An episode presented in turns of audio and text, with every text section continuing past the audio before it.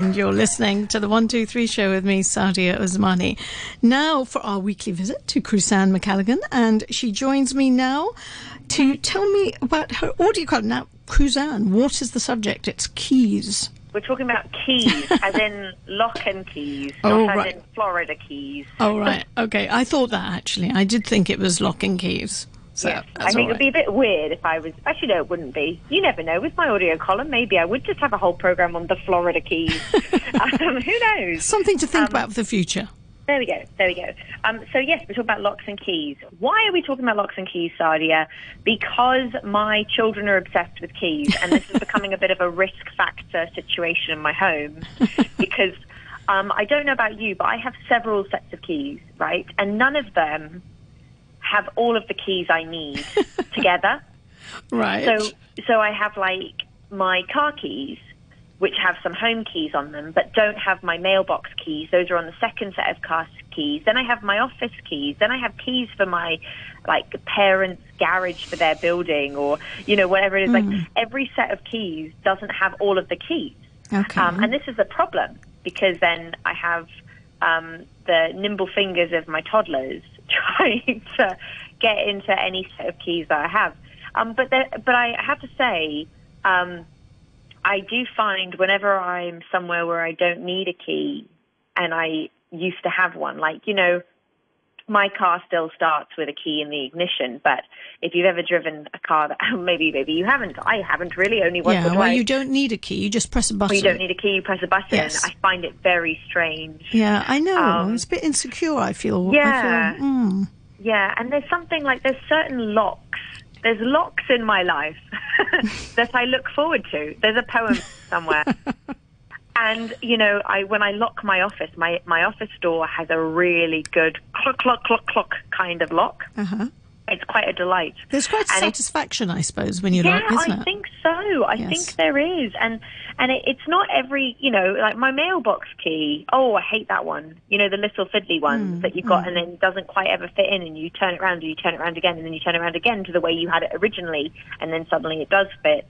Hmm. and so I think it's like I find them very satisfi- um, satisfying that kind of lock and key idea, but also the symbolism of a key we and I know this as a copywriter. I'm writing all the time, all day, and then every so often I get fixated on a phrase because I found myself using it across all these different things, and I'm like, why do we even say that? And it's like the key deliverables, Yeah. the key idea, the key the concept, key messages. the yes. key messages, and the key, the key, the key, and you're like, what's the? Do you have the key to success? You know, and and it makes you realize that it, it really is something really ingrained in us. This idea of just unlocking, using a, a, a key to unlock something um, that we all want. So I thought we'd talk about it a little bit today and look at a bit of the history of keys. Um, of course, like I remember a long time ago, many moons ago, because I have done this column now for years actually. Mm-hmm. Um, I think I've done I've done like well over 300 of them now, Sadia. Um, and you still find subjects. I still find things to talk about. Maybe I've already talked about keys. I don't just don't know anymore. Anyway, um, I did one on fences, as in like ga- your garden fence fences, Okay, right? okay. A very long time ago, and I remember what was really interesting about the history of fences. What it, it started signifying um, somebody's possession, somebody's property. This is my place. This is my plot of land, right? And then the impacts that that has had for the rest of civilization has been pretty epic, right? Because isn't it that phrase? It's like you know, um, possession is nine tenths of the law, right? Which I never understood as a child, and now I'm like, oh yeah, I get it. People want their stuff, um, you know. And and I think that's the interesting thing about the idea of a lock and a key. Security and access have been an important aspect of society for a long time, and the invention of keys and locks enables us to control and manage our access to our property and our belongings. So it's a very interesting idea. You know, while locks and keys have changed over the thousands of years they've been around, they're still an integral part of our daily lives. Um, we all, I mean, do you use a key every day still, or do you have key cards or swipe cards? No, I have a card. old-fashioned key? I have a Oh, swipe the card. Oh, Yeah, So to get into my house. Do you unlock anything in a day? Um, no, actually, to think of Wow, it. No, and I don't have a car, and and I use a. I don't use a key. I have a card to get into my house, And you have a um, mailbox? No, I don't Like even have any letterbox in your keys. I have keys lying for my house, which is in London, but I don't. Those are put away. But no, no, I don't have any keys. Oh, it's weird, you- isn't it? I Yes, just realised. strange. How Hmm. bizarre. Do you have any, um, well, I mean, not bizarre, it's obviously incredibly common. have any keys in your home, considering you don't use them? No, I don't think I do have any keys actually. Not not here in Hong Kong. I don't. Oh, I don't have like windows that need keys or anything. Yeah, the windows are locked. Bedroom keys or No, something? no. No? Oh, how interesting. Yeah, Um, we live in a anyway. keyless world. We yes, we do. Um, I'm going to have to prize my key from my cold dead hand, but yes, we do. So your toddlers wouldn't have much fun in my house, really. No, I because don't there's think they just would. nothing that no, they they can probably wouldn't. Actually, it'd be a delight. They wouldn't get into all your things. um, but the thing is, it is interesting, and, and lock, um, and there's that idea of like fitting a key. When a key fits a lock, it does have this kind Hmm. of feeling about it, right? Yeah, it's quite And we use it for all these different things. Now, if we look back at the history of keys and locks, they actually date back more than 6,000 years, with the earliest known lock and key device found in the ruins of Ne- Nineveh, which was the capital of ancient Assyria, which is like modern day Iraq and Syria. Of course, we know mm-hmm. Syria is a very, very ancient civilization for humanity. So this lock that they found, that the 6,000 year old lock, was a wooden pick lock, which was an early predecessor of the pin tumbler lock, which is when there are pins within the lock which are lifted out of the way using a key. So that's how the key and lock mechanism in general works, right? With most keys, mm-hmm. that's it, they push up these little pins, allowing the lock to move and open. Um, and way back in the day, six thousand years ago, the keys for these locks often looked like large wooden toothbrushes with pegs corresponding to the pins that needed to be lifted in order to open the lock.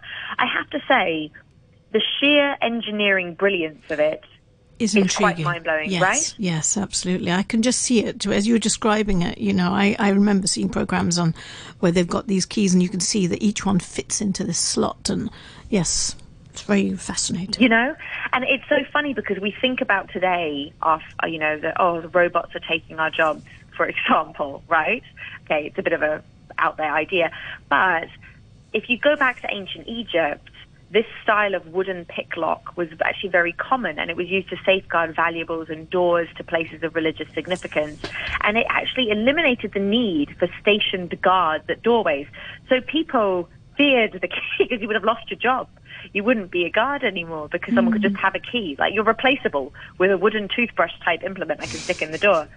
So, um, and what's also amazing is similar ancient keys and locks have been found in various countries across the world, including Japan, Norway, and the Faroe Islands. Um, but of course, these early locks could actually be very easily broken and were only um, able to be unlocked from one side of the door and could often be opened using any standard set of keys at the time. So you just had to have a key, not the key, if you know what I mean.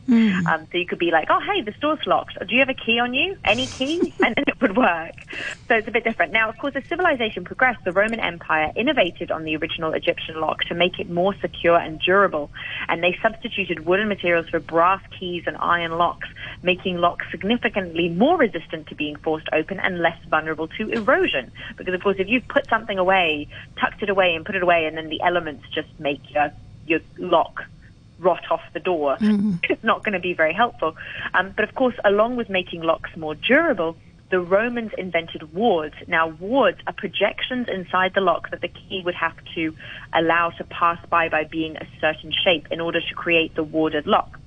Now, the warded lock was a groundbreaking technological advancement. It required the corresponding key in order to open it and could no longer be locked by any key. So, alongside the creation of warded locks, keys changed from that wooden toothpaste with, um, sorry, toothbrush with pegs to the more recognizable skeleton key that we, you know, that Right. I still use today. The, the keys that we look at today, right? That kind of, uh, well, no, a little bit different. If you think about a key, which the, the the shape of the key bit is right at the end, as opposed to being along a serrated edge, which is what most of our keys Yeah. are. Yeah. Yeah. Um, now, while the Roman Empire fell within a few hundred years, these warded locks that they'd created remained the standard for locksmithing for the next thousand years, um, which is quite amazing, really. So, despite this, not much development then over no, time. No, really. no. I mean, I mean, we can say that today. Yeah. We could say, well, you can open a door by scanning your face, right? Yeah. So it's Yeah. you know, it is what it is. But it's pretty amazing. Now, despite this, despite being the the standard, warded locks were actually quite easy to pick, and most of the um, Dark and Middle Ages featured locksmiths complicating and making warded locks more difficult to open for, thie- for thieves and lockpicks. That was the majority of that work. Now, these methods included multi-key mechanisms, so um, you know having more than one key or having more complex key designs and fake keyholes with dummy mechanisms inside. Um, but no one actually worked on redesigning or creating a new locking mechanism. They just, just spent a long time doing these workarounds.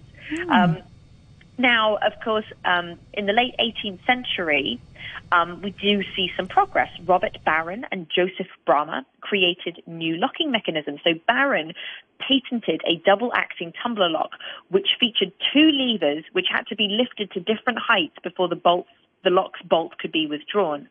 Now, this was later improved on by Jeremiah Chubb in 1818. Do you recognize the name? yes, yes, absolutely. Yes, um, with a retaining spring. So he's Chubb of the Chubb Locks dynasty. I'm going to call it a. Lock dynasty. yeah, um, and and of course that um, that held. Uh, there was a retaining spring that caught and held any tumbler which had been lifted too high, and this mechanism both prevented the bolt from being withdrawn once activated and signaled that someone had tried to pick the lock. So it's quite fascinating. So a few years after um, Barron Lock's creation, you've got Joseph Bramah who comes and creates an entirely unique lock with the help of his assistant. The Bramah lock mechanism used a cylindrical key with specific notches that moved metal slides into an exact alignment to open the lock. And these are still sold and used today by the Bramah company. And the Bramah lock is recognized as a highly secure locking mechanism that remained unpickable for over 67 years Wow. which is pretty an amazing, amazing um, thing to think about, really. Keys will never be the same for me.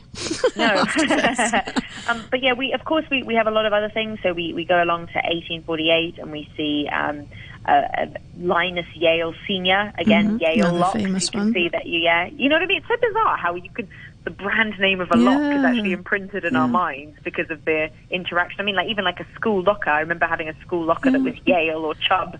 You know, my padlock for my locker. Um, But it shows you that not many other others came in because they're dominant ones. Are two or three that are just there and they've stayed, haven't they? Yeah, absolutely. They really have. So yeah, but the major- but as you said, the majority of locks today are variations on the Barron, Bramah, and Yale locks. That's what they are. Um, and of course, attempts at removing keys from the equation actually began about 50 years ago with the invention of push button locks. Do you remember those predetermined combinations of letters and numbers?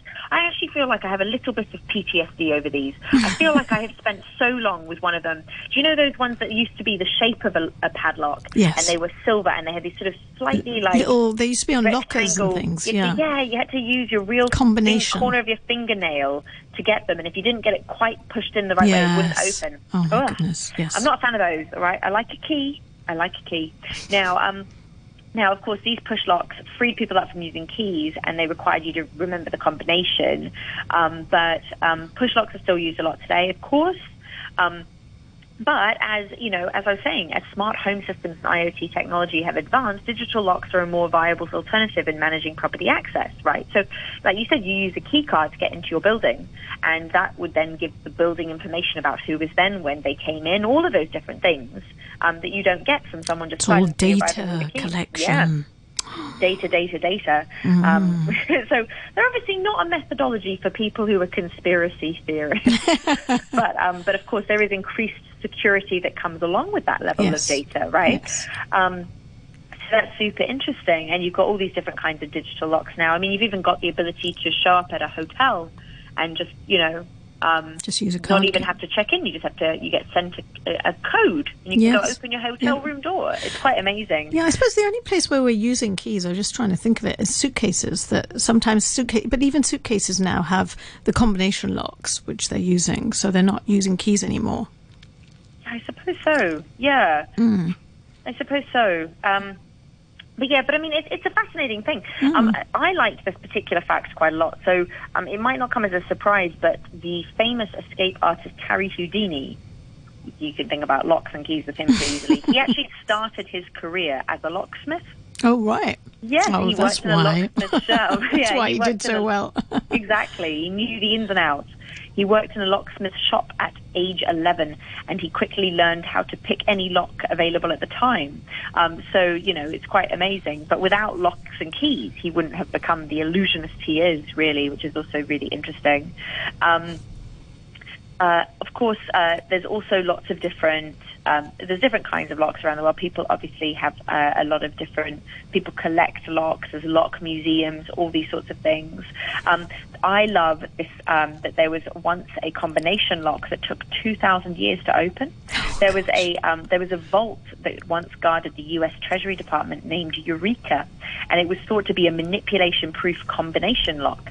And it featured five tumblers and a combination of letters and numbers. Experts believe it would take, and experts believe it would take someone 2,042 years to crack the code because it was patented in 1862, and the combination lock had, I think, over a billion, 73 million, 741,824 possible solutions. I mean, hmm. mind blowing, right? mind blowing. But I think it's that the the lock thing. Um, yeah, I'm all about a good a good old fashioned key. Yeah. Um, and I tried to find um, I tried to find a quote to finish on today, Mm-hmm. Sadia. But to be completely honest, um, it got too cheesy. It was just a whole bunch of quotes about people going, "The key to success is the key to anything in life is the key to getting ahead is." And I was like, I'm not going to use these. These are naff. These have nothing to do with the actual keys that I'm talking about today. Um, but it is interesting. Of course, there's also we do have ceremonies attached to keys. The Yes. ceremony of keys, Yeah. you know, the traditional you get the keys up to, of the to the city London. and all sorts of things. Yes, yes. Um, so the ceremony of keys occurs nightly at the Tower of London, um, and that's every evening at 9:52 p.m. Guards exchange ceremonial words while in Tudor and lock the towers. And the keys to the Tower of London are escorted back to the Queen's residence by the escort to the keys. Um, and this ceremony has been held nightly since at least the 14th century. Um, and although some people think it originated in the Middle Ages, uh, it was only delayed once during Second World War, and it has never been cancelled. However, I don't know when this fact was. I don't know if it's been cancelled with COVID. Can you imagine? Yeah. When they yeah, were in no, lockdown, I'm sure like it the was. ceremony of the- yeah, there was nothing going on then. No, It was all quiet. I'm sure it was all quiet. But um, and of course, I, have you ever visited the um, the Lovers Lock, Lock Lock Bridge in Paris? No, I have seen. I have The seen. Not d'Arc, actually put sorry. a lock there. I have seen it. Yeah, um, which is lovely. Loads and loads, but they're all rusty now, aren't they? I mean, like, Yeah. Well, I mean, I'm. I, I think it's always everyone's always talks about how romantic it is, but maybe I'm just a stickler for public nuisance, and I'm like, I feel like that's a bit of an eyesore now. um, but of course, locks have been used as a token of love for years and years and years, and that is the Pont d'Arts Bridge in Paris, France, has been a destination for lovers for many, many, many years. But of course, over time, with hundreds of thousands of locks attached to the bridge's grillwork, um, you know, for each unique love of the couples, um, unfortunately, the sheer weight of the locks threatened the bridge's structure, so they all were removed in the end. Do you remember? Hmm. They all had to be removed, but the trend has been replicated at bridges around the world. yeah, it- um, you see it quite often actually in different places. You do see the locks sitting there on fences and things like that with little notes on them and stuff. Yeah, I guess hmm. it's just that people want Wow. to, yeah, lock lock in their legacy. anyway, all right, I'll stop with my cheesy puns, Sadia, and I'll leave you to the rest of your Thank Wednesday. you. Thank you very much, Grizanne. Can't wait No till problem. next time. All right, take care then. See you then. See Bye you. bye. Bye. Well, that's about all from me today. Um, Steve James is here after the news at three. And what have I got lined up? Melanie C and Who I Am lined up right up to the news. I'll see you then. Bye bye.